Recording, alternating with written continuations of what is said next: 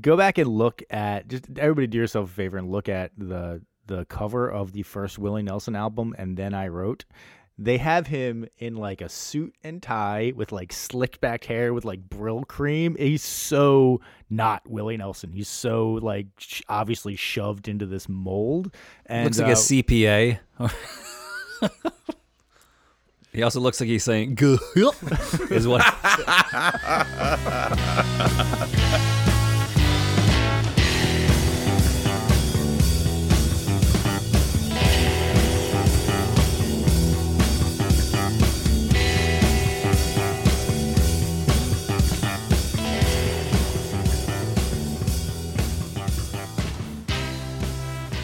Hello and welcome to another episode of 1001 Album Complaints, the show where lifelong friends, lifelong musicians get together to discuss and analyze and complain about an album from Robert Dimery's seminal book, 1001 Albums You Must Hear Before You Die. This week, we've been listening to Willie Nelson's Redheaded Stranger. Before we get started, going around the horn, introducing everybody, having everyone introduce themselves, that is, and giving their encapsulated review of what they think about this record and how their week has been, let's just play a little snippet of Redheaded Stranger, the title track from Willie Nelson's record that we've been listening to all week. Here it is. Walking behind was a babe. Red-headed stranger had eyes like thunder, and his lips they were sad and tight. His little lost love lay asleep on the hillside, and his heart was heavy as night. Don't cross him, don't boss him. He's wild in his sorrow. He's riding, hiding his pain. Don't fight it, don't spite it. Just wait till tomorrow. Maybe he'll ride on again. Yellow haired lady leaned out of her window and watched as he passed. Okay, now you're acclimated to what the production value of this record is. I would Country. love. it is definitely country. It is definitely country. So before I get into some of the history, some of Willie's history, the context, kind of where this fits amongst his.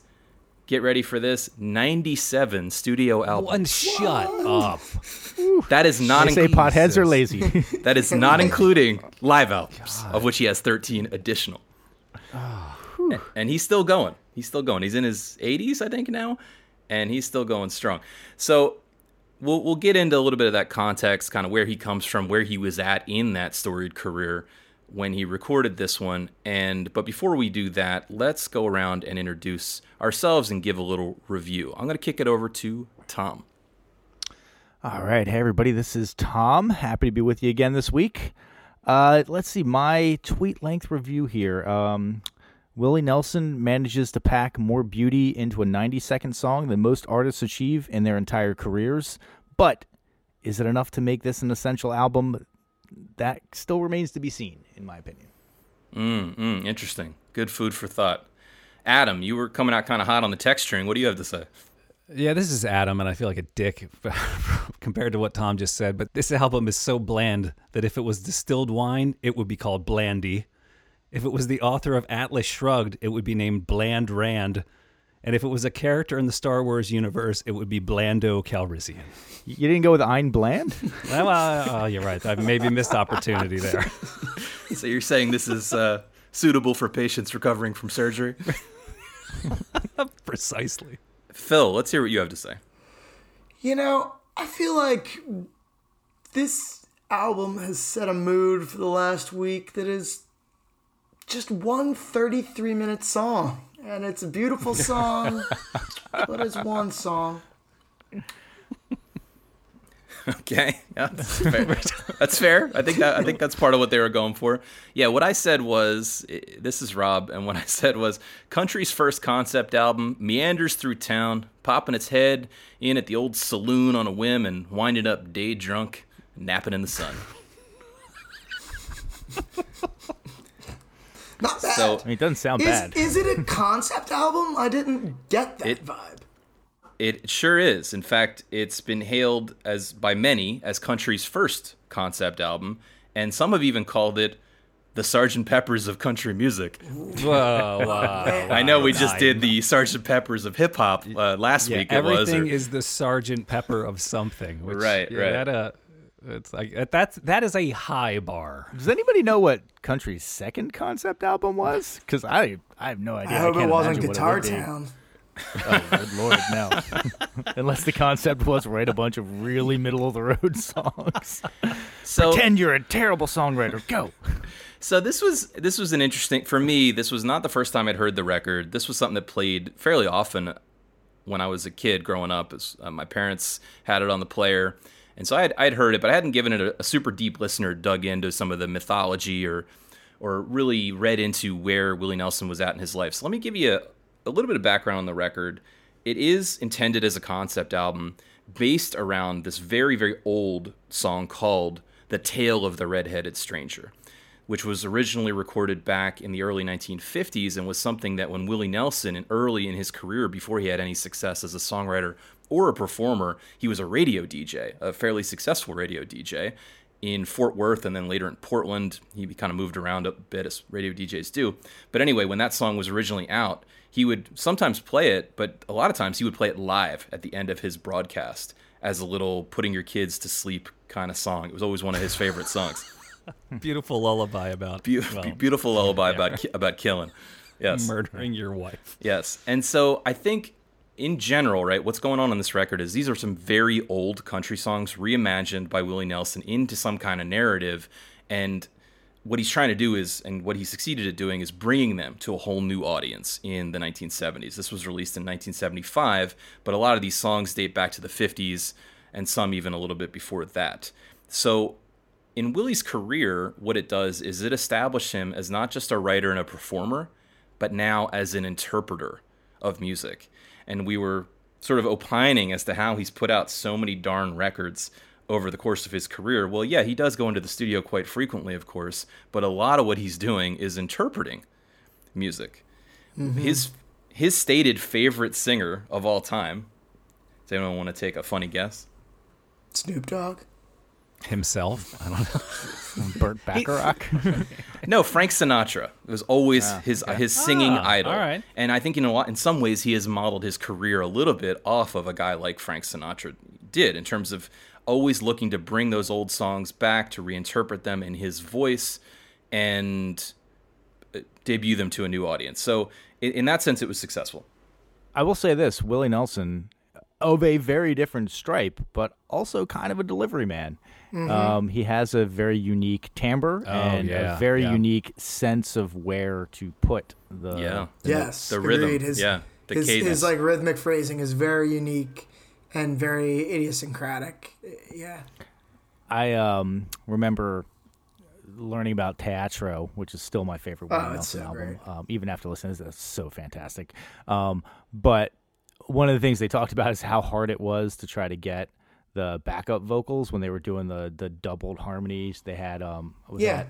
Uh, Emmylou Harris, Mm-hmm. I think, was doing the because he would never sing it the same way twice, and she'd be like, "Okay, well, I, I'm trying to double you because they were trying to do a lot of it like live, and she was like, I'm trying Oh, to double you here, but Right. you're just not singing the same way twice. So she's behind the beat a lot from him because she's sort of waiting for him to come in a whole bunch. but it comes out great, right? And Yeah. Even Teatro, we should point out, which is a great record from the early 90s, I want to say, from Willie Nelson, is some of the songs on Teatro are some of his oldest written songs that he himself was trying to revive and reinterpret. Some of the stuff that wasn't successful. It's a never-ending loop. It is. He's only got four You know, songs. he just continually it's funny you say that because when I was listening to this record, there was a song specifically that stuck out.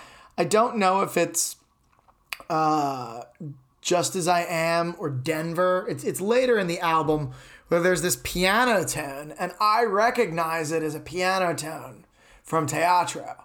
And it immediately made me think, like, yeah, that's cool. Like the producer of Teatro, like clearly is not only looking forward, but like looking into the past, right? He's he's he's showing Willie Nelson sort of like, no, I'm I get it. Like I know what you're going for here, right?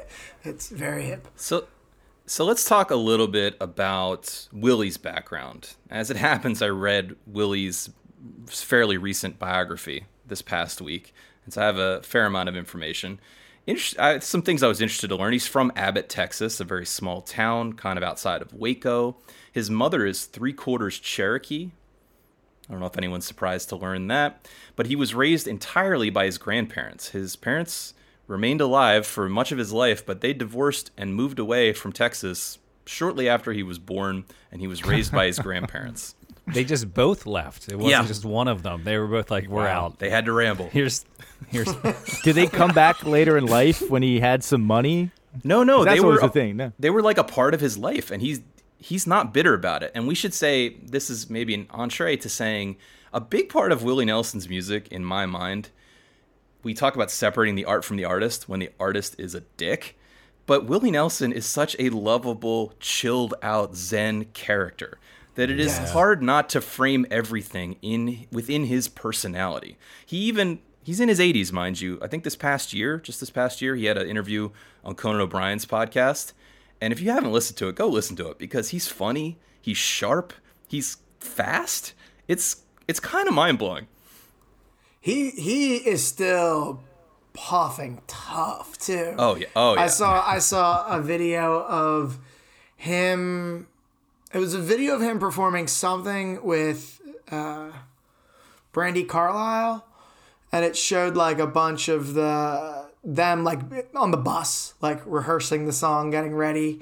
It's probably like 2015. The video was from, and like he's just sitting on the bus, like working on this tune with her, just burning.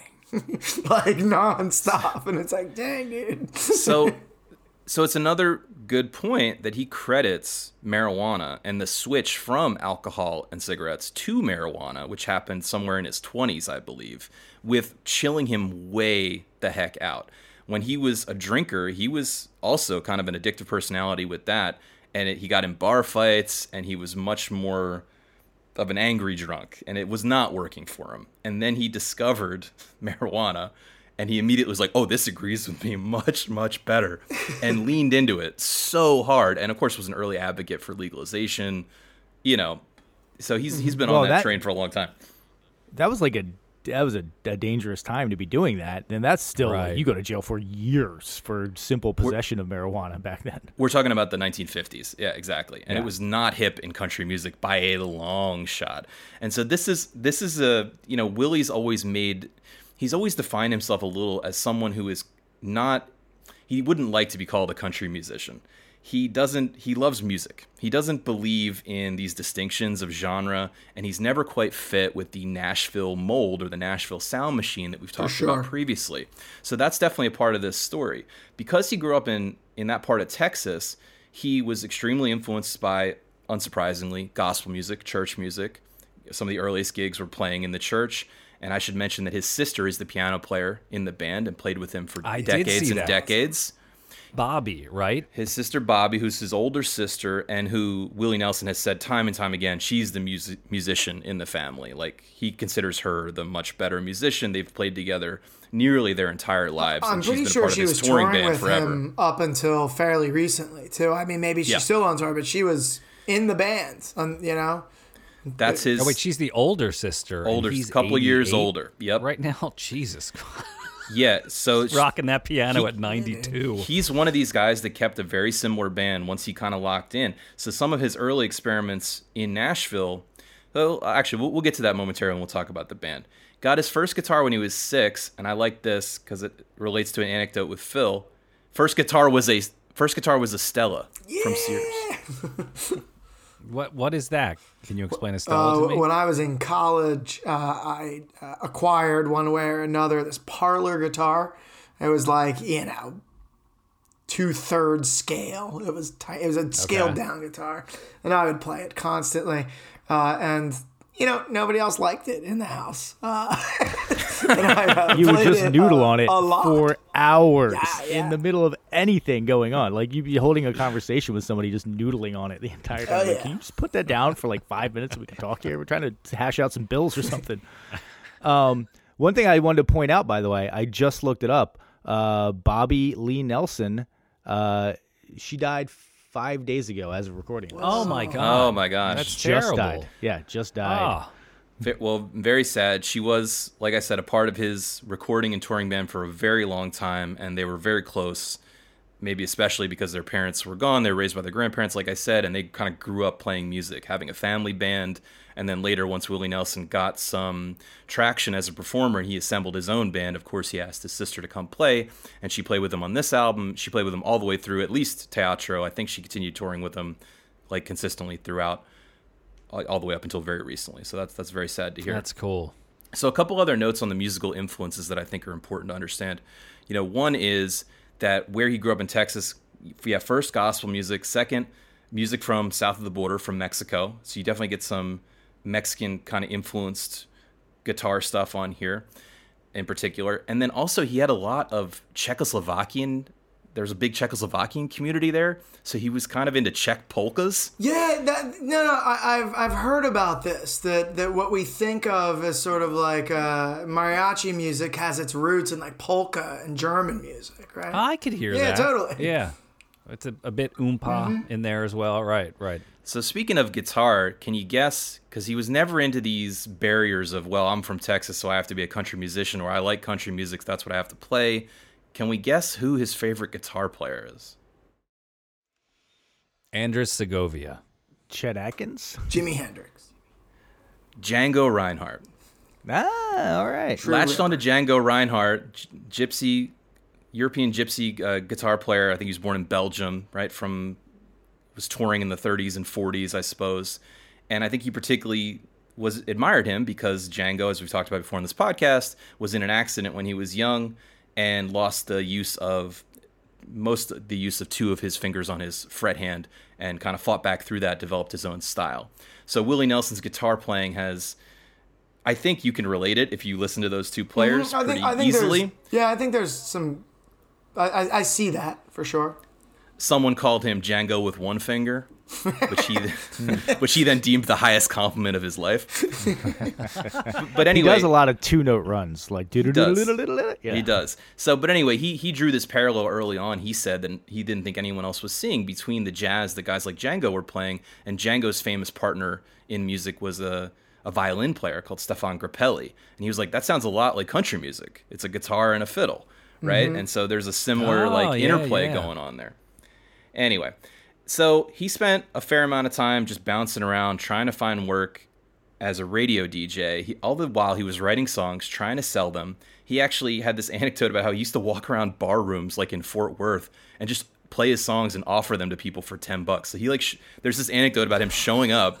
He plays crazy. He plays nightlife. He plays ain't ain't it funny how time slips away and he's like he's asking him for a gig to play there and the guy's like no we don't really do musicians he's like all right do you want these songs for 10 bucks each the guy's like these songs are too good for that man like i'd be robbing you and he's like please hold you're on to them this is a club promoter with integrity? exactly exactly 10 Exactly. bucks is so little. and so Yeah, even in like 1950s, Yeah, money, that's yeah. not anything. Yeah. Exactly. And those all became huge hits for him later. But apparently, that guy, yeah, that guy had scruples. It's hard to tell if these anecdotes are all filtered through Willie's worldview, which is very positive about everything. Eventually, he ends up in Nashville, as all you know aspiring songwriters did at the time. Ended up selling some of these songs like "Crazy" and mm-hmm. "Nightlife" to other, and they were hits for other big country stars. And you know, But crazy as in crazy for feeling so mm-hmm. yes. Patsy Cline made it famous. Really? Yes, He wrote that. Wow. correct. Okay. There's that that story that he tells in the the storytellers with him and Johnny Cash, where he says, and maybe he's being funny about it, but he said that originally it was called "Stupid," and it's like "Stupid for feeling so lonely." like it's like, yeah, they told me to change it to "Crazy" because it sounded more euphonious. I was like, yeah, they were right. That was, that was- yeah, That, by the way, is great. Uh, that that Willie Nelson, Johnny Cash storytellers. For anybody who hasn't checked that out, so good. it's great. It's literally Willie Nelson and Johnny Cash playing about twenty of their tunes, uh, and they didn't learn them. So that's also part of the fun. But they know them. He's- but they didn't. he's like, not a you big- can tell yeah. they did not rehearse at all. That's cool. So yeah, he's definitely not into being. He's anti-polished, right? So anyway, he sells some songs in Nashville. He eventually gets a recording contract in Nashville. He puts out some some music, but the whole time they're not allowing him creative freedom. They're in his mind, they're overproducing him, and he's not really having a lot of success as a performer. He goes back and re- records some of those old tunes that he wrote, and does a bunch more. He probably puts out ten or fifteen albums in in that area, and the whole time he's touring with this band that includes his sister, his his drummer, this guy Paul English, who he wrote the song "Me and Paul" about, who's like his mm-hmm. long lifelong friend and drummer, and this other harmonica player who I think he played with until very very recently, or is still playing with, called Mickey Raphael and that was like his touring band. He loved those guys, but for whatever reason, the Nashville Machine was like, "No, you can't have that band in the studio. Sorry, like we got our own way of doing things." Go back and look at just everybody do yourself a favor and look at the the cover of the first Willie Nelson album, and then I wrote. They have him in like a suit and tie with like slicked back hair with like Brylcreem. He's so not Willie Nelson. He's so like sh- obviously shoved into this mold. And Looks like uh, a CPA. Rob, you will appreciate this. he looks like right Oh yeah, yeah yes, yes, yes, totally, yes. somebody we used to work with. He also looks like he's saying "good." is what This is the one that's called, and you said, and then I wrote, Tom? And then I wrote, yeah. Yeah, man. Yeah, Texas Willie is similar. So yeah, Yeah. that was that was Nashville. Nashville had a, a mold they they wanted to fit you in. They had a they had a production method. In fact, he had uh, I think Chet Atkins producing some of those records, who he greatly admired as both a player and a producer. But he really just never felt like it was a great fit for him. And so, you know, they'd add strings and horn arrangements and background vocalists to everything they did to make it more commercially viable. Think think Ring of Fire by Johnny Cash, which is a great tune, but it has a lot of like extra added production stuff as opposed to just being a simple uh, pr- country production, let's say. And so he has this revelation, probably partially through his love of marijuana, that, and he tries LSD at some point, of course, too. He's like, hey, wait, maybe the hippies would actually like me better than the country, than the traditional country folks Oh, right. Okay. and you know kind of thinks about this ends up playing some concerts down around austin and basically relocates to austin realizing that this is a this is a better fit for him in terms of the audience and the vibe and the kind of weirdness And that would have been in the 60s if you're talking kind of the hippie. this would have been the hippie late this was the late 60s he was still under contract on, by, in nashville but leading up to redheaded stranger what we have here is basically he was on atlantic as a record label. They unceremoniously drop all their country artists and like shutter their nashville uh, nashville studio or whatever relieving him of his contract. And so now he's a free agent. He had had some minor he was, he was starting to gain a little bit of traction with songs like shotgun willie and whiskey river and things like that. And then columbia the biggest record label in the world agrees to sign him and he savvily says only if i have full creative control and they agree to it and the first thing that comes out is redheaded stranger so Those fools. those fools, the- yeah, those idiots. So this is his 18th official release of '97, as I mentioned. It came out. crazy. It came out in. in Wait, I'm saying you said 18 of 97. I mean, that's Yes. that, but that's seriously, that's a record like every seven months for like 40 years, right? he's been going more than 40 years, Yeah. dude. He's been going like 60 years. what year is it? Yeah, man. He started putting out Born records. in 33. yeah, he started right? putting out records probably in like 1955 or something. So Jesus. crazy. Anyway, this was released May 1975. A year later, it was certified gold. Ten years from then, it's double platinum. It reached number one on Billboard's top country albums. It remained on the charts for 43 weeks, and it is Wow. long All right. lead up, but it is a concept album about a man who sees his wife with another man, kills her, then is haunted by guilt. So roams around killing other people because he's sad. Well, that As explains why it felt like one long song to me. I mean, in many ways, it literally was one song chopped up and spread throughout It was. the album. It really was. Yeah. Yeah. Cool. Wait, wait, All wait. right, so, so- so wait one second. So just to be clear, if I see my wife with another man, murdering her will not alleviate any feelings I feel when I see them. No, no, but continue to fill the murder hole as best you can. Okay. I didn't really. Part of the reason why my little tweet intro there was so hot was that I wrote it uh, after listening to this two times, and then I listened to it another twelve while reading the lyrics, while reading you know some other articles written on it, and I started to develop a little bit more of an appreciation of the story. it's kind of cool that he's searching for a way to forgive himself. There are aspects that we may get into here, which is side A, side B. Side A is all about the murder, the cheating. Side B is I need to figure out a way to get over my guilt here. I need to learn to live with this because obviously I got off not in jail. Right. It's yeah. It's it's it's a cool story. Although I didn't I didn't catch the story in that you know I listened to the record several times, but you know it was it was sort of background music, other than a couple of real heartbreakers.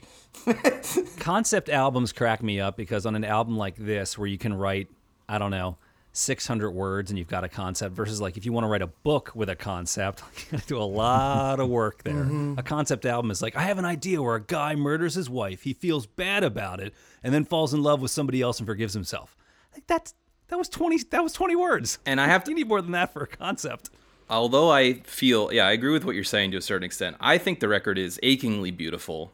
It has, it's fragile. It's it's right in your ear. It really sets a mood. It's amazing background music, but I think it stands up to listening. It doesn't sound like a lot of other things, and I like it for that reason. That said, it's quite short, and one thing I was a little disappointed by on digging in was learning that he didn't write most of these songs right and that was a yeah, little bit of a bummer but i think that must be interpreted through like i said willie nelson has has always wanted to buck convention. He's written hundreds of songs. There's no doubt about it. And he's got some great tunes. He doesn't need to prove to you that he can write some tunes. he does not need to write he doesn't need to prove anything. Exactly. Instead he was thinking let me take blue eyes crying in the rain which i liked and i don't think got its due before and let me bring it to a new audience this old style of country mm-hmm. and let me make it a hit uh, and same with something like redheaded stranger which had a really brief run on the radio but it was just more like a personal song to him and other little tidbits like that that set a mood that he was trying to set. And it's worth mentioning too that a few years after this, maybe Willie Nelson's even more successful record is called Stardust, where he goes back and covers songs from the 1930s, like All of Me and the song Stardust by Hoagy Carmichael and stuff like that. So he really leaned into this persona as an interpreter of music, I think, starting around this point. That's funny you say that because that was my reaction too. After starting to let this album grow on me, and again, I read some of the backstory about the, the story the album is telling. I came to the Wikipedia page for the album last night expecting to just see Nelson, Nelson, Nelson, Nelson. And I got there, was like, oh crap. Like, yeah, there's a whole lot of people involved. And I think three of the 15 songs are those kind of traditional songs from the 30s that are instrumentals. And yeah, it's, it, it's interesting. He's not trying to hide it though. You know what I mean? Like it's it's, right, it's a it's a clear choice. And they all all the songs do serve the purpose of conveying sadness in their tone, not even in their lyrics. Because my first couple of runs through listening to this, I was doing other things and I wasn't paying attention to the storyline. Exactly. But I was like, "This is sad. This is really sad." Oh, yeah. I know this is sad based upon the chord choices that you have and the production choices that you've Right, made. you know? right. I think I think it's a great example of how much you can do with three chords in so many cases with these really really sparse arrangements. So let's talk a little bit about the recordings, uh, recording sessions, right? So the record company g- gave him complete creative freedom. They did not know it was coming back. They gave him a sixty thousand dollar budget. They wrote him a check for sixty grand. Now, I've heard a couple different reports of this, but Willie Nelson, in his own autobiography, says that the sessions cost a total of two thousand dollars, and and The that he, rest he spent on wheat. he, well, yeah, he says he spent it on equipment and weed, but yeah, Right. you know, to make the touring band better because he was really into touring at that time. That was his, that's always been his livelihood, and of course, he's also well known for the song "On the Road Again," which hadn't been written yet, but he's made his life as a touring musician, and so done really cheaply at a really small place. He hands it in, and lo and behold, Columbia record execs go. The demo sounds pretty cool. Like, when are you going to give us the finished product? He's like, no, it is. It's finished and they kind of fought apparently. They fought kind of tooth and nail to say like no this this is no good. You got to polish it up. This sounds like it was recorded in someone's living room. We can't release this. No one's gonna like it. And he was basically like stood his ground. He's like fuck you. You gave me complete creative control. We're releasing this. And of course it went on to be this huge hit. Mm-hmm. It gave me like easy beat vibes, right? And I actually like sort of went and looked up like what were the top singles? Like what was the height of production in 1975? You know, and also when did the Tascam 388 come out? Which came out 10 years later. Because I was like, is it possible? Uh, I actually did look it up. But like this, like other big hit, like mainstream stuff would have been like Fame by David Bowie, Bad Company, uh, you know, Feel Like Making Love, Sister Golden Hair, Rhinestone Cowboy, Philadelphia Freedom. Like those were the hits in 1975. It's a way different production level. The left- Like, definitely a way left turn. right? Well, and even from the country, if you look at the country charts, one of the ones I pulled out that you guys might know, and we can drop a snippet of it in here if the audience doesn't know it, is the John Denver song "Thank God I'm a Country Boy." Yeah, sure. was was on the radio eh, and a hit on the countryside at that time, and even that is so produced compared to this. So it's a real left turn. We'll, we'll drop. Let's drop the John Denver song in just a little snippet of it right here, so you get a little sense of the uh, contrast. I keep it kind of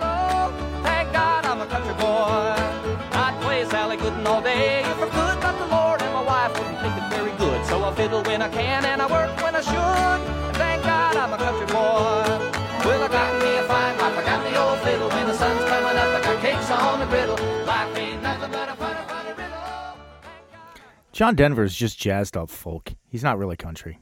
I, I'm very convinced that John Denver's not real country. I bet Willie Nelson would agree with you, but also he doesn't like that term or any any genre terms. So anyway, so yeah, it sounds like it was recorded in a living room, right? It was basically recorded live. There were very few overdubs. It gives it this intimate, like it's a show in your house kind of feel, mm-hmm. and and it feels sad and downplayed in this way that a lot of music doesn't achieve. So just in terms of the mood it sets, I do think it's a classic for that reason. That's really interesting because there's one of the tracks on here I wrote down. It's I, I couldn't believe it was true. There is a ton of noise on the mic. If you listen to like headphones, it sounds like people are moving around the room or eh, moving the microphone itself while the musicians are playing, and then he comes in and starts singing. So it's not it's not distracting. I'm just an audiophile and I, I pick up on that stuff. But yeah, it, it, it does have that feeling. Yeah, we'll get to that in some of the specifics where it's just like something comes in in like one ear and you're like, what the hell is that sound? There's a there's a moment on the record. It's actually like one of my favorite moments. I I I wish I had written it down, but again, it's later in the record. I think it's maybe on like down yonder. Um, there's this two part harmony, and it's just a little out, and it's kind of in and out, but it's like loud. It's like beat. You can it's like you can hear it like vibrating against itself, and you're just like, well, that's about as real as it gets, you know? like There's only a couple harmonies on the entire album too, and it's Willie on Willie, which is pretty hot. Yeah. Yeah, he's not in. He's definitely not into overdubs, but the, the occasional one he chooses is kind of interesting. I've noted some some good ones. Okay, so that's that's kind of the setting. It, it went on to be this huge success. It's on everyone's, you know, every country fan uh, puts it in the top ten of country albums of all time, and it was just hugely successful. It brought these songs to a new audience successfully, and I think that's a good segue into just talking about the songs we agreed we were going to talk about. So let's get into it with the. It's the first song on the record, but it also is a reappearing theme, so it kind of reoccurs multiple times throughout the record. So we're all those are fair game. It's called "The Time of the Preacher." It was the time of the preacher when the story began of the choice of a lady and the love of a man. How he loved her so dearly. He went out of his mind when she left him for someone that she left behind. And he cried like a baby. Thoughts, Tom? Well, you know, this song in isolation seemed incomplete to me the first time that I heard it. And I think that that's something you could say for most of the songs on this album. They don't necessarily stand up alone just because of its length. And I think because of its, um, you know, it is it's a part of a whole. And so listening to it as like a single or something like that, it really seems incomplete. And it just Adam, I think you and I both had the the same thought of like I was going back and being like, did I like accidentally hit next or something like that on Right. some of these songs? Seemed like Spotify set yeah. on repeat because I keep Yeah. hearing this like every four minutes. What the hell's going on? But one thing I will say about this song is that I like it a lot. It's got it's got the great country changes that you know are just they just feel different than pop changes or blues changes, and they're a bit. I mean, it's the same chords. He's using the same three or four chords, but the way that they're arranged and put in, and the time that you spend on each chord, um, it gives it that country feel. But what the hell did they do to get that tone out of Trigger his his guitar? That sound it sounds amazing. It sounds amazing. so I agree. good. His guitar always sounds great, and it is always that one guitar. the intro went those there's like a, a series of five chords there's a steel string acoustic guitar when he starts playing i didn't realize this i think he plays nylon strings He does. on He the does. upper three right so it's a totally Yep. again i'm not a super country head but in my in my mind country is steel string acoustic guitars that's what country is and then you've got classical guitar which is its own thing but he uses these nylon strings that are typically used on classical guitars so it, it's got a very distinct mm-hmm. sound especially in the context of a country album Well, here's the thing. I actually I don't think this is a country album. I think this is a western album. And it used to be called Country and Western. careful willie's going to get pissed if you're putting him in a box And like this feels like a western album more so than the country than the western album. But like listen, I love westerns. Westerns are like my favorite movie genre. I just I just recently re-listened to uh, or listened to for the first time, but I'd read it before Lonesome Dove, which if you guys have not oh read Lonesome Dove, yes amazing, oh so my good. god Um, wow yeah But yeah, this this just felt like the West. And I, that's certainly what he was going for, mm-hmm. yes. But like I was like, oh, country and western. Yeah, this is the western side of it, not the country side. I don't know if this is a Willie Nelson comment or if this is just like a general late 60s, early 70s production comment. I love how they mix drums at this period in time. Where, like, you know, everything now it's like it's a big drum set and it's right in front of you in three dimensional space, you know? It's like you're behind the kit.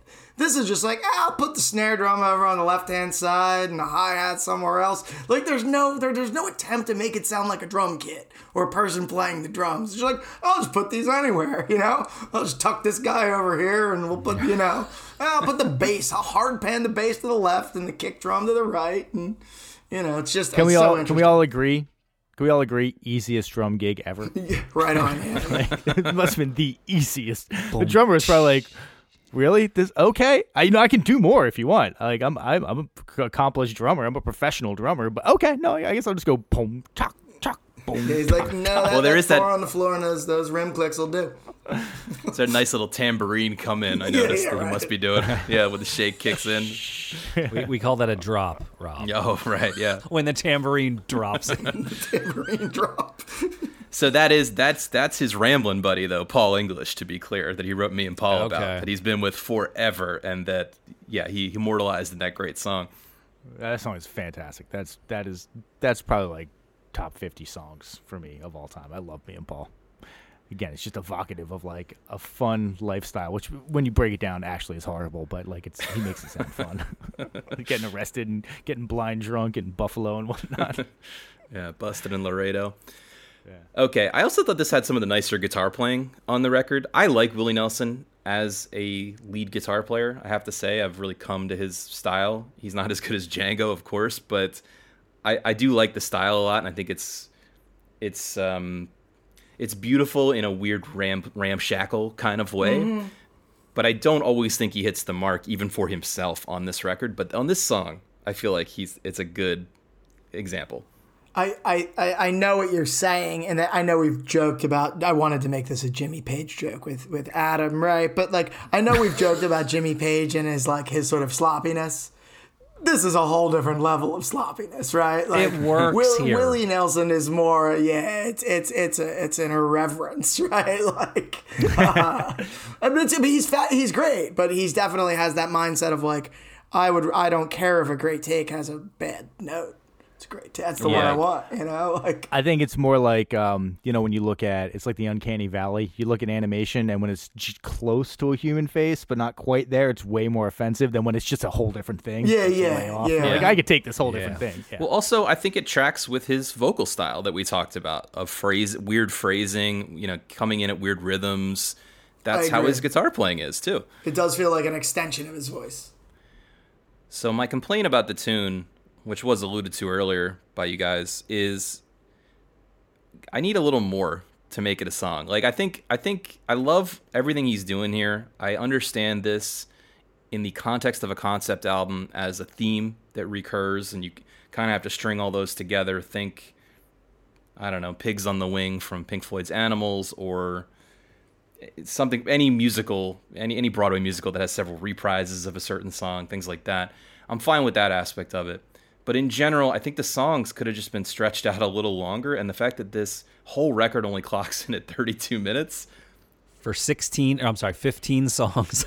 right. I just it would have been so easy to just extend it a little further. I, I guess he was just really aiming for economical with consistency, but I, I wanted it to kind of go on a little longer.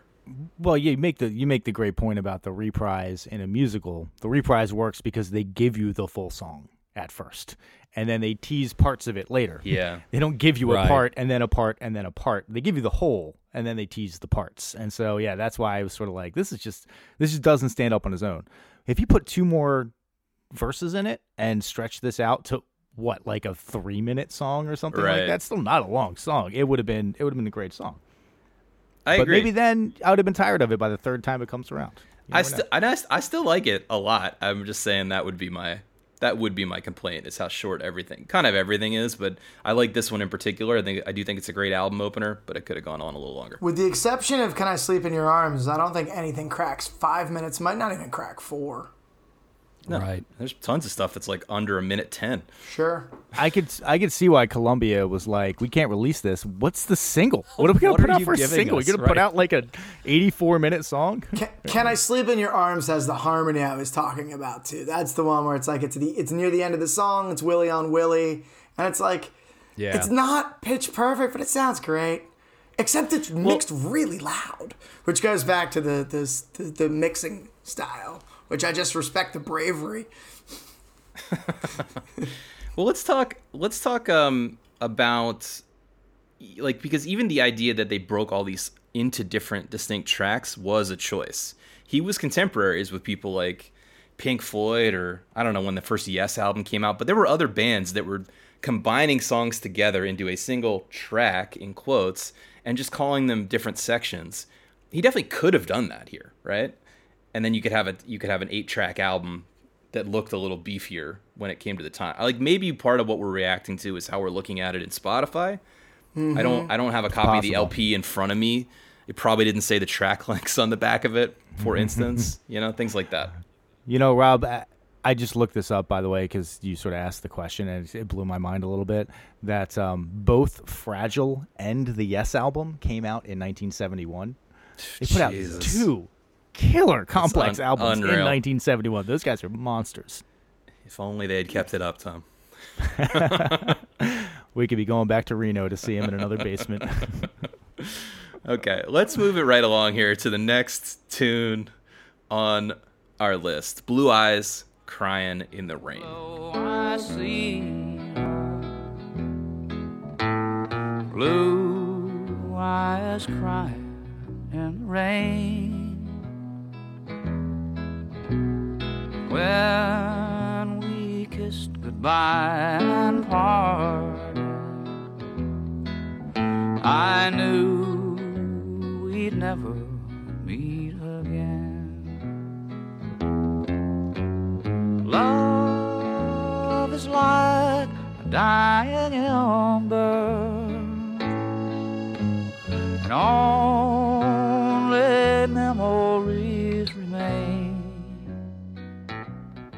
Okay, Adam, what do you think? I just had.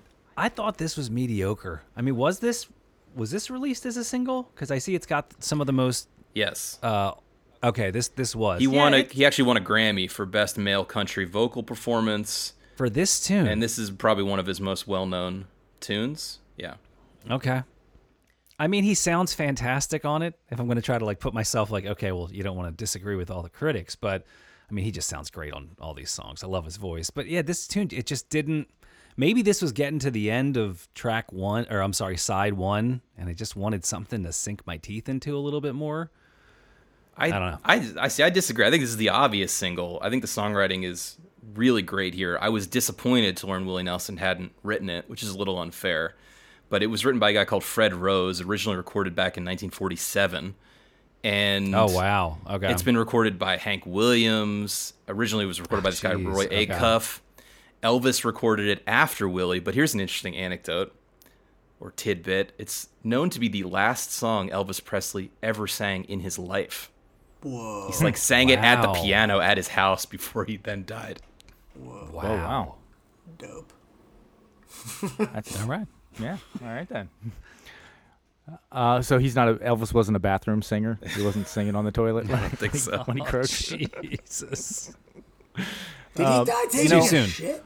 Tom, it's too too soon. Tom, Uh, too I'm soon. pretty sure he did. Yes, because he had a, he had like he was on a bunch of pills. and He had a terrible diet, and um, I don't know hundred percent that this is true, but what I have heard is that he was trying to force out a shit, and he had a heart attack while he was trying to do that. He was trying to really work one out. Man, that is a terrible way to go.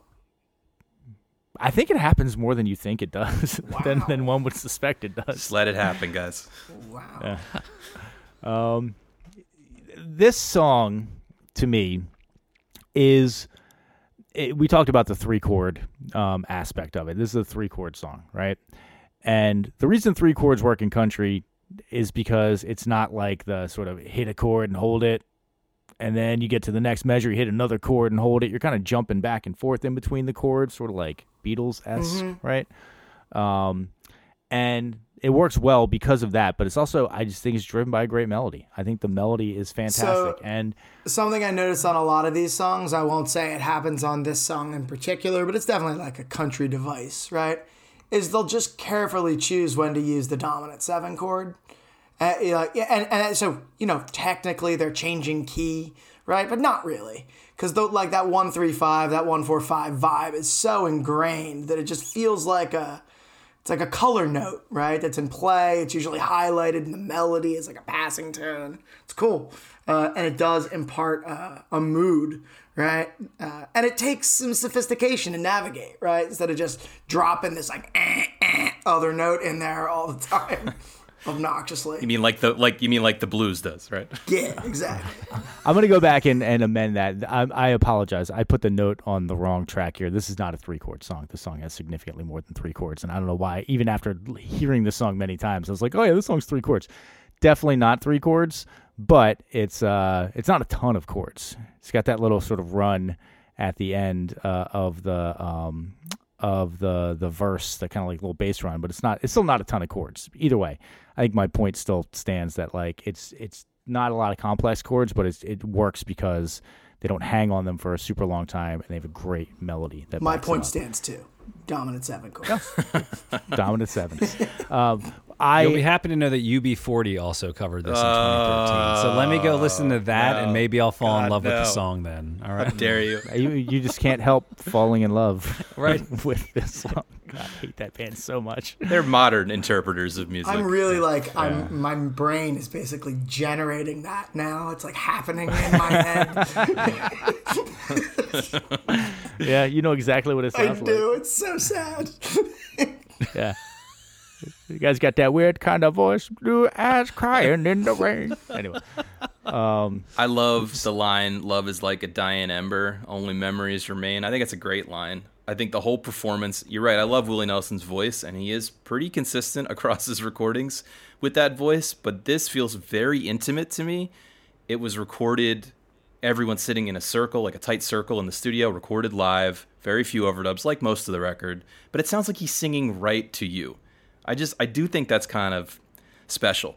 And well, yet- they have him so high in the Yes. mix. oh yeah, His voice is The way mic must high. be so hot, right? Like Okay, s- speaking of the mix, right? Because how close is he staying to that mic, right? Yeah. Speaking of the mix, there were some weird choices here that I think the weird production choices. Couple things. Speaking of the mix, there's the hint of an organ at like Yes.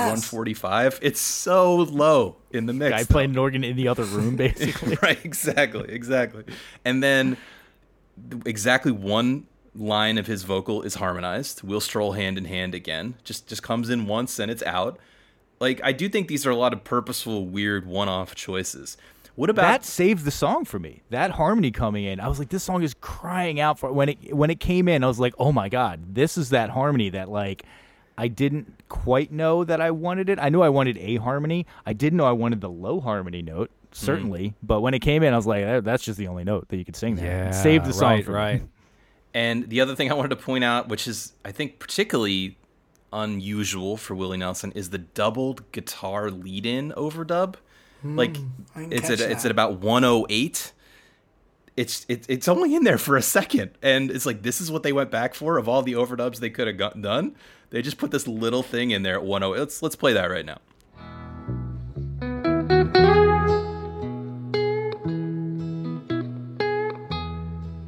Wow.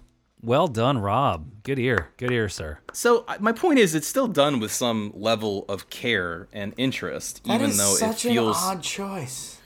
underproduced. I wonder if there was just like a bad note there, and they wanted to do a little like, you know, if you were if you were watching at home, you would see that I slid two mixers up and down.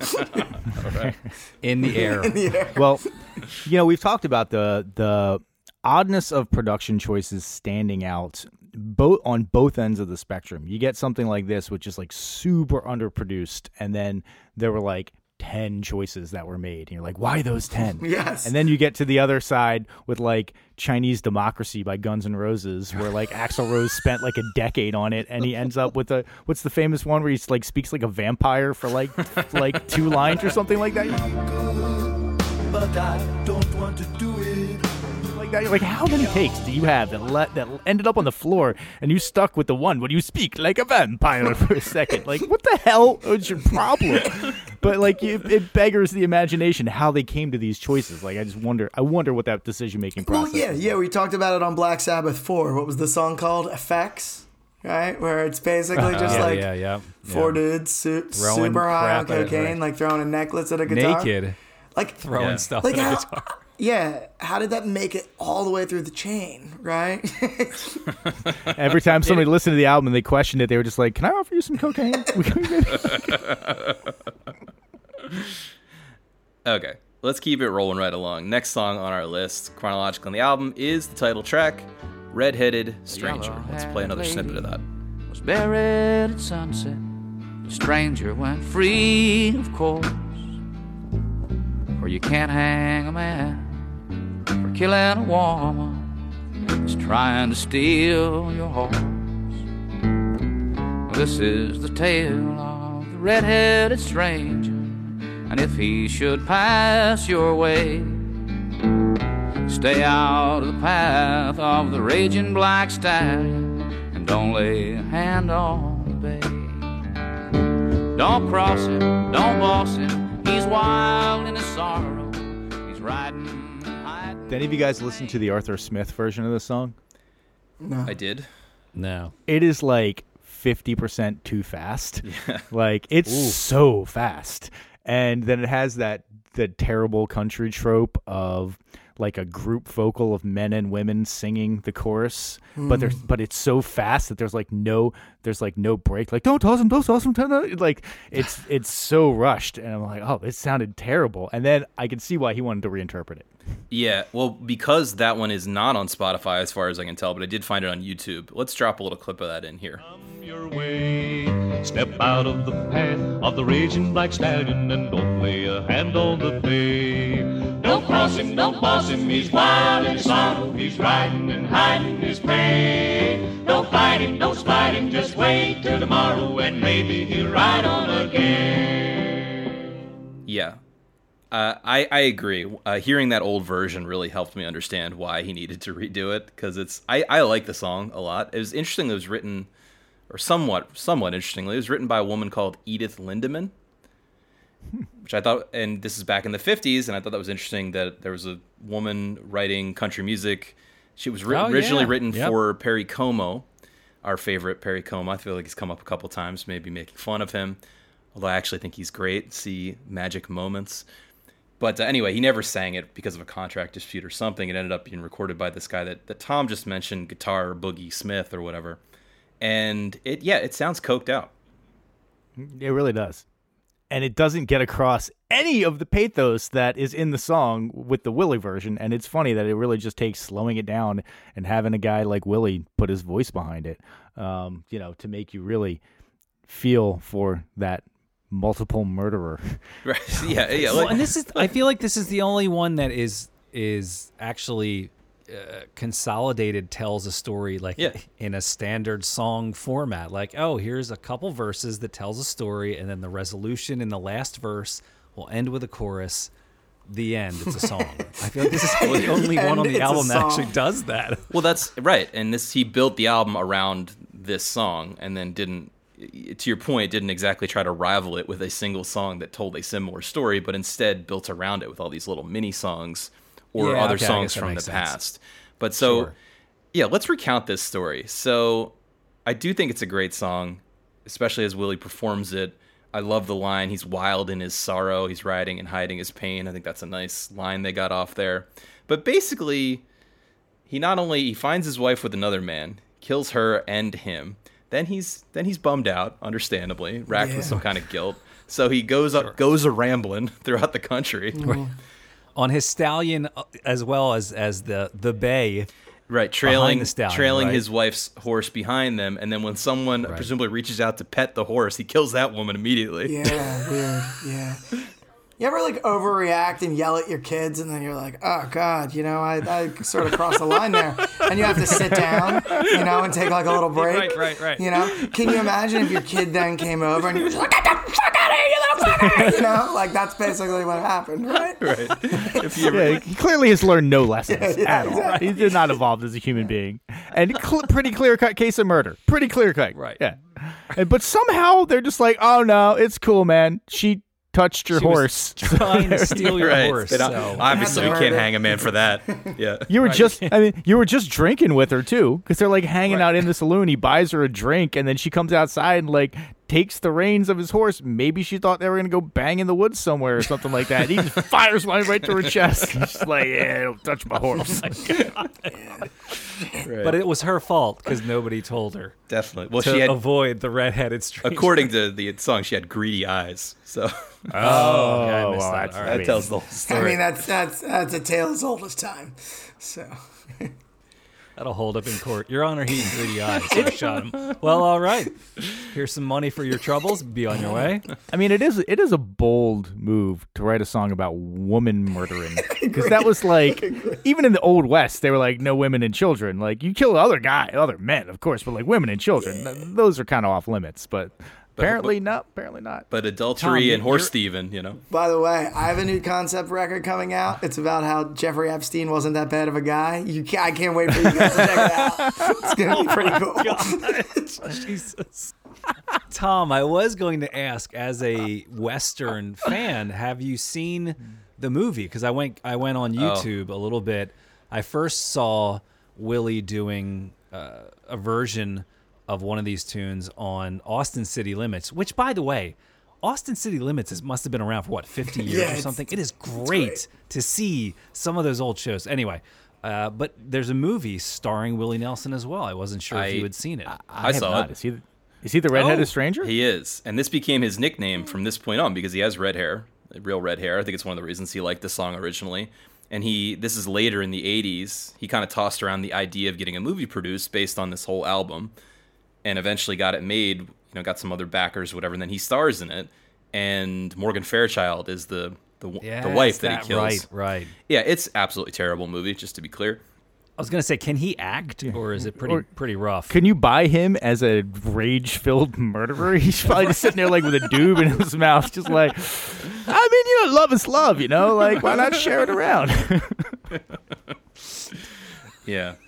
The the thing the movie is definitely not worth watching. Sorry, Willie. But in his in his book, he, he's actually acted in a bunch of films, and he's none of them have been successful, but he seems very sanguine about it. Just like, yeah, well, what are you gonna do? I had fun doing it. You know, moving on. He was in uh, he was in Half Baked, famously. Great cameo in that. That was a that was a great cameo. I agree. But The one thing I noticed about this song, or I didn't notice until I read a little blurb about the songwriter, is that the theme is colors. Maybe that's obvious, but there's a redheaded stranger.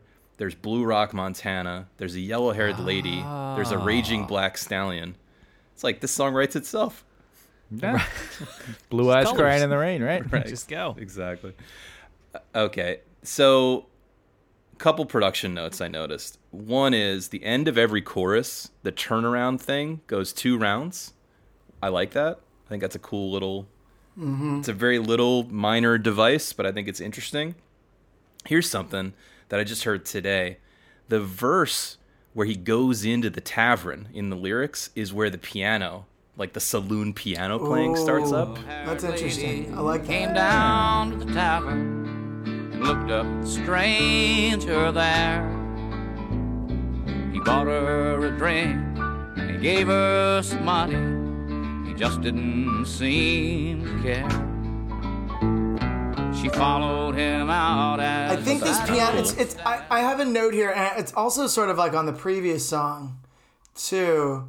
Um, the piano comes in, and it's like it is a little underproduced is the right word, but it's like it. It also sounds like it's across the room in a different way, and that like it's not quite in time. You know, like it's just like like it's just a little tentative, right? Like mm-hmm. it's good, like the parts are cool, but like it's a little tentative, right? Or, like like it can't hear the downbeat, right? Yeah, I think his sister can really play in that style. She gets and she gets to showcase it a couple other times on the record. There's one track that's just her, right? I thought it was an interesting anecdote that when when she was young, her first job in music was demoing Hammond organs when they were brand new. Sounds a Pretty sweet job. gig. Yeah. That's awesome. So I wonder, was uh, and this is going to be kind of was was Bobbie Nelson? Did she play piano on Teatro and so that was her on like Home Motel? is not her on Home Motel because I know that that's that guy uh, Brad Mehldau, and it, who's Yeah, like a, had a Brad- they jazz brought in Brad- right? That guy's a beast. Yeah. She's definitely there on the record, but yeah, I agree. They brought in Brad Mehldau. Yeah, I just know that Brad Mehldau's on Home Motel, and I know that his appearances on that record are some of his first, like mainstream, recorded. So Home Motel, uh, excellent song. Actually, one of the first songs Willie Nelson ever ever wrote. Crushing. Had reco- Crushing. has actually That recorded the- it numerous times throughout his career, but I think that Teatro version is is the best. That was the one where Phil. Remember, you and I went to go Yes. see. Um, who was that that we saw? um, it was Bill jazz Frisell? player Bill Frisell. We were seeing Bill Frisell, and we were like at uh, Yoshi's in Oakland getting sushi at the bar, and we were talking about Teatro and how much we loved Teatro, and we talked about Home Motel and how great and sad of a song that was. And then when they came in. They, I think that was the first song that they played. Yes, they, played, two sets, and Home we Motel. came for the second set, and they We came for the the second second set, and they- song. opened the second set with Home Motel, and you could tell that they had not practiced it and that they didn't really know it all that well. And we've always we've always posited that one of the musicians was at the bar with us while we were like Yeah, I- yammering loudly about how great this song is. And he went back, "We have to do this song. There's two fans in the audience." Like, For these two random dudes. That would be eating such a great musician boosh, though. Like I would, I would love to do something like that. Like Yes. this will freak Oh, these yes, stoners out. Yes. totally, totally. Okay, let's roll it right along. We're almost done this short little album. The next song is Denver. This one's so short that I'm going to be able to play the entire thing right now. Denver are shining like diamonds, like 10,000 jewels in the sky. And it's nobody's business where you're going or where you come from. And you're judged by the look in your eye. She saw him that evening in a tavern in town in a quiet little out of the way place. and they smiled at each other as he walked through the door. And they danced with their smiles on their faces. I feel like Denver, the city, should be annoyed by this. It's it's laughably short. it would have been so easy to put a little more in there, Willie. But they can tell the character, your character, by the look in your eyes. All right, that's a little corny, but all right.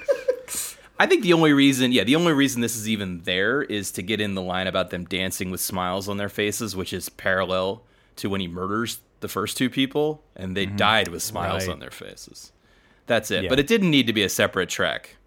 This starts side two, which starts his transition into self forgiveness, I believe. Ah, I see. So again, the the feel like one one of the things I noticed on on side one, there's a song called "Time of the Preacher" theme. It's 25 seconds, and he says, "At the time of the preacher," but it's down like two whole steps, very somber, very doomish. That whole first side is about murder and regret, and then side two is he's coming out of it. And so I think Denver is meant to kind of lift your spirits from this really depressing side one. I think. I wouldn't say this song lifted my spirits. It was more. I, I think this has more of a. Um, this felt more Willie Nelson, I think, than uh, some of the other stuff. Um, this seemed a little bit more maybe like a throwback to some of the other stuff that I had heard from him before. And Rob, I agree that that it's it's a country trope again, but this sort of the repeating of the dance dance with the smiles on their on their faces line. They kind of repeat it twice. I think that's a very country thing to do. That doesn't really show up in pop a whole lot, where they kind of just like repeat a like a, a chord pattern in the line and just repeat it right again, back to back like that. Um, let me ask you guys this: There is a sound that is panned way to the left.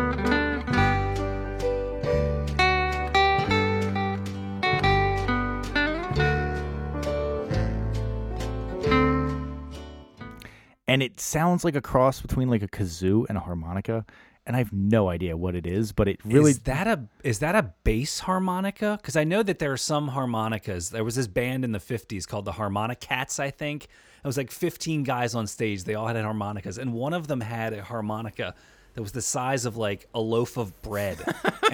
I'm I'm wondering if that is you know it's possible i think the other option is that like a piece of paper got stuck in a fan and they just left it on the track because it doesn't sound melodious it just kind of sounds like I was way off. I may be thinking of a different thing. Maybe it is just track noise. All right. Last track on the album, last track on our list, Bandera. Let's play a snippet of that.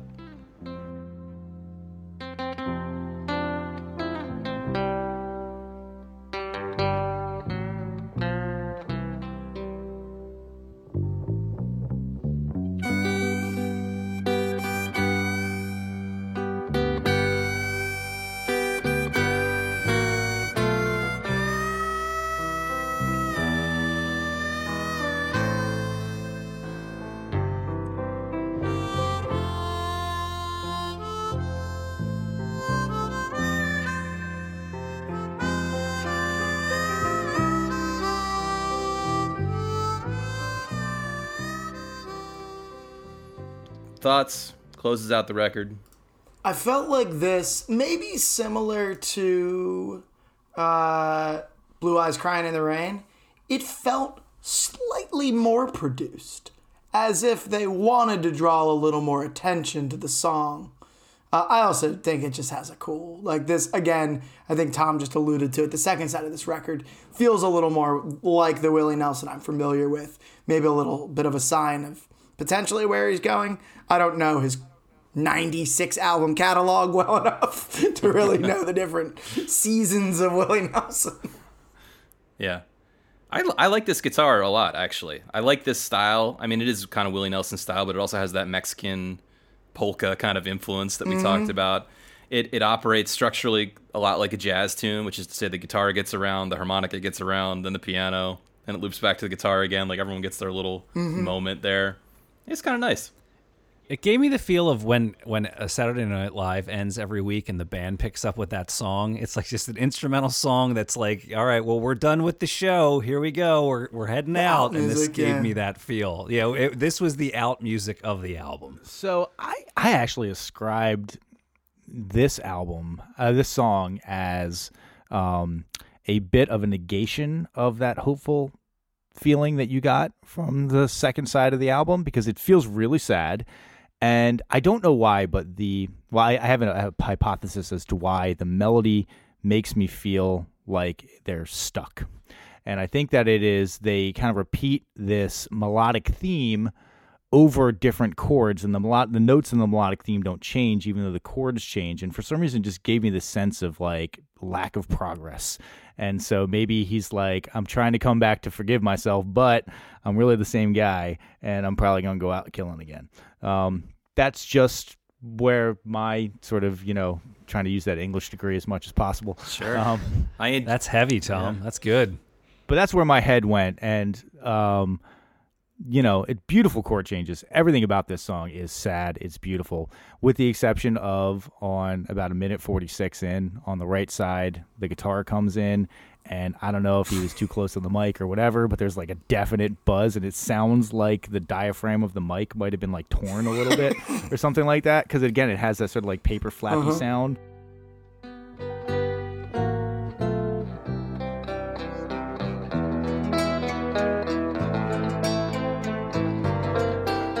it's you gotta have you have your headphones way up. It's on the right side, and it's like it's kind of like another like, and it's, it's only when the guitar kind of pushes on a couple of uh, of the notes that you get it. But yeah, maybe It's not the Volvo-sized harmonica that I. yeah, yeah. May- maybe he should have put a little bit more of that like sixty grand into buying better equipment for the mic, studio maybe experience. done a second take. Yeah. I don't know. yeah, All right. All right. I think that's going to about round it out. Let's let's wrap this up by going around the horn and asking ourselves as we always do each week, Willie Nelson's Red-Headed Stranger, does it need to be heard before you die? Tom, I'll throw it to you. So, at the beginning, I said, you know, does this rank as an essential album? Remains to be seen. I think that this conversation has brought me around to yes. Um, there are problems with it, certainly. Some of it feels a little incomplete. Rob, I was wondering how you were going to come in after your incredibly harsh criticisms of the Devendra Banhart album of having a bunch of unfinished songs that just felt like they weren't long enough to be classified as songs. And these some of these songs are like that, but I can see that there is a difference in that they all are a part of a whole, whereas that was a disjointed mess of a you know some some hippie. Um, so I'm gonna go. I'm gonna go for yes, especially because it's not that much of an ask to listen to 32 minutes worth of music. So true. Adam. Yeah, I came in pretty hot on this one, and I think the caveat for this week was for me to actually take my time and pay attention to it. So this is not for me good background music. As we mentioned earlier, I thought that my playlist was on repeat or something went wrong with Spotify. Once I sat down with it and actually listened and and read a little bit up on the the story, I fell in love with it actually. So I am actually going to say that I think you do need to listen to this album. Willie Nelson sounds great. He always sounds great. So th- this is a yes for me this week. Phil.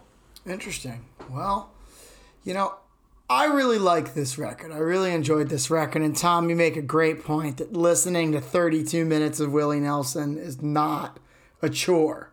But my favorite Willie Nelson record, Teatro, got snubbed.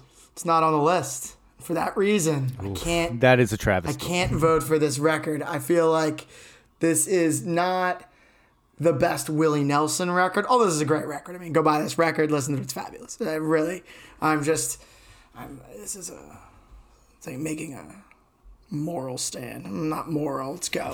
Let's go. Principled, it's a principled Yeah, stand. principled. Yeah, sure. Sure. We'll go principled. Moral is way. That- That's fucked up. By the way, his uh, Teatro came out in 98. It is his 45th studio album. so, I mean, you know, if you don't get it right the first time, you know. That I mean that means he's almost put he's put 50 albums out in the last 20 years just about. Jesus Christ. Man, it's a workhorse. He's a workhorse. Okay. he did have some tax problems for a while, but sure he did. money, so maybe he's trying to rebuild that that generational wealth. No, for sure. He had to do some of that in the 90s specifically. And, you know, as a result of a shady manager business deal kind of thing. And he owed the IRS a bunch of money. He ended up working with the IRS to do a bunch of concerts and. And they and they forgave a bunch of his debt. Like he took the he took the Willie Nelson road. He was like, "Hey, how about we work together and make this money instead of putting me in jail or whatever?" And they were like, "Yeah, all right, sounds good." I did read that at one point he like had to abscond from his house with Trigger because they were going to like repossess Trigger because they were like, "This is an incredibly valuable thing, and you have this debt to pay down." He's like, "No fucking way!" Oh, yeah, like, can't- yeah, can't do that. you that. can't take Trigger. Like that would be the kind of thing where they'd auction it off, and some super fan would buy it and give it back to him, type of thing. Be like, "Just come play at my house. That's all I ask." you know? Yeah, yeah. Okay, I think this one, I think this one falls to me, and I'm gonna start this with a quick anecdote about Willie Nelson. I didn't get to drop in, but it was one of the favorite ones. I've heard he's he said something to the effect of he's he's had four marriages in his life, I think, and he said something to the effect of I, I always got along great with the opposite sex right until I started marrying him. And one of the one of the best stories I heard was that um, the the precipitation of his I think second divorce I want to say maybe his third divorce was that his wife was washing his pants and found a hospital bill in the back pocket that was for the birth of his love child. Wow. So I thought that was great. Uh, yeah, it's a it's a Back when they just used to give you a paper right bill right. at the Be hospital. like, can you imagine that conversation? Be like, honey, excuse me, what is this? Like, oh, baby, don't you worry about that. That's that's. Oh, sweetheart, that's nothing. Right? Like, how do you even begin Yeah. to try to wiggle? That's 18 years worth of payments I'm gonna have to hide from you. How do you. you even begin to try to? There's no, there's Weasel nothing. your way there's out of no, that one? Yeah. there's nothing there. It's nothing you do. It's time to leave. fake a, fake a heart attack and come up with a story in the hospital. It's on the on Or the road ambulance again. ride. for you. Yeah. Okay. Yeah, I was somewhat conflicted as well. I don't think it's Willie Nelson's best record, but I do think it's essential because of the context. So it's a yes for me because of where it sits in Willie Nelson's catalog. The first time that he, as a performer, got a chance to really take full creative control what he wanted to do, because it's a concept album, and I'm a sucker for concepts albums generally and because I do think he is a great and important artist, and everyone should listen to a bit more Willie Nelson. In fact, I prepared a little Willie Nelson play, primer playlist. If anyone's interested, I'll, I'll include it in the notes. Definitely listen to more of his stuff. He's he's got an intimidating catalog, as we've discussed. I think this is a, a pretty reasonable starting place, if not necessarily the best. But there are some other great records that, that we've talked about over the years. Stardust is great, Teatro is great, and he's got plenty of great songs uh, buried on lots of different records. So I'm comfortable putting it on the list. Willie Nelson, Buddy, you're on the list. Good job. Yay. Yay. I feel like he would actually be like, "Oh, super cool, guys. That's great." You know, like most artists would be like, "I don't care what four random assholes think," but I think Willie Nelson would be the kind of guy That's to be like, "Oh, right on, man, right on." Yeah, I- the awesome. other I, the other thing I got to share too is I went to see Willie Nelson sometime within the last 10 years. It might have been 7 years ago or something at the Greek in Berkeley. And he was in his 80s definitely at that time, so maybe it was only 5 years ago, I don't know. And you know, I kind of got out of the habit. I think we all did of going to these old rock star shows at a certain point. You know, they just don't give you the same but anyway, I was happily surprised. He had a lot of pep for an 82 year old or whatever he was. He was ripping that guitar. Like he was playing hard and singing and everything. And I just, I was really moved by the whole performance. So I got to give him a lot of credit. He gets up and he goes at what he wants. He's a workhorse, as we've already said with the recording, but also with the touring and also with the pot smoking. And I'm sure whatever else he's into, right? So good, good on him. I, I think he's great and like and his persona is just admirable in a lot of ways. So I dig him. Listen to more of him. That's going to be the end of our Willie Nelson episode. I think what remains is to discuss what's coming up next week. And dear listeners, because it is a special week, we're doing something. What? Why? Why? what? We're doing something a little special next week for our 50th episode. Right? very very momentous occasion. We've made it to 50. I can barely believe it. So next week, instead of spinning that old Albinator, we're gonna go through a, an album we all agree is a classic. We don't need to debate whether or not it belongs on the darn list. I know you've been waiting for this one. It's Dark Side of the Moon by none other than Pink Floyd. So we're going to do a deep dive on Dark Side of the Moon. We shall not we, I'm sure we'll be complaining about it, but we shall not be debating whether or not it belongs on the list of albums you must hear next week, but we will be talking about it in in depth and nerdiness that you've come to love. So look forward to that one. Buckle up. Buckle up. Indeed. It is a classic. Cool. We're going to sign off now. Before I do, if you have any thoughts, comments, feelings, emotions about any of this, please drop us a line at 1001 album complaints at gmail. We'd love to hear from you. It's great to, to hear what you think, and we appreciate all y'all listening. And if you want to help us out, share this podcast with a friend. Go ahead and rate us on whatever podcast app you're listening to or review us. All of it matters. We really appreciate it. We're going to sign off now. For 1001 Album Complaints, I've been Rob. I'm Tom. I'm Adam. And I am Phil. Boosh.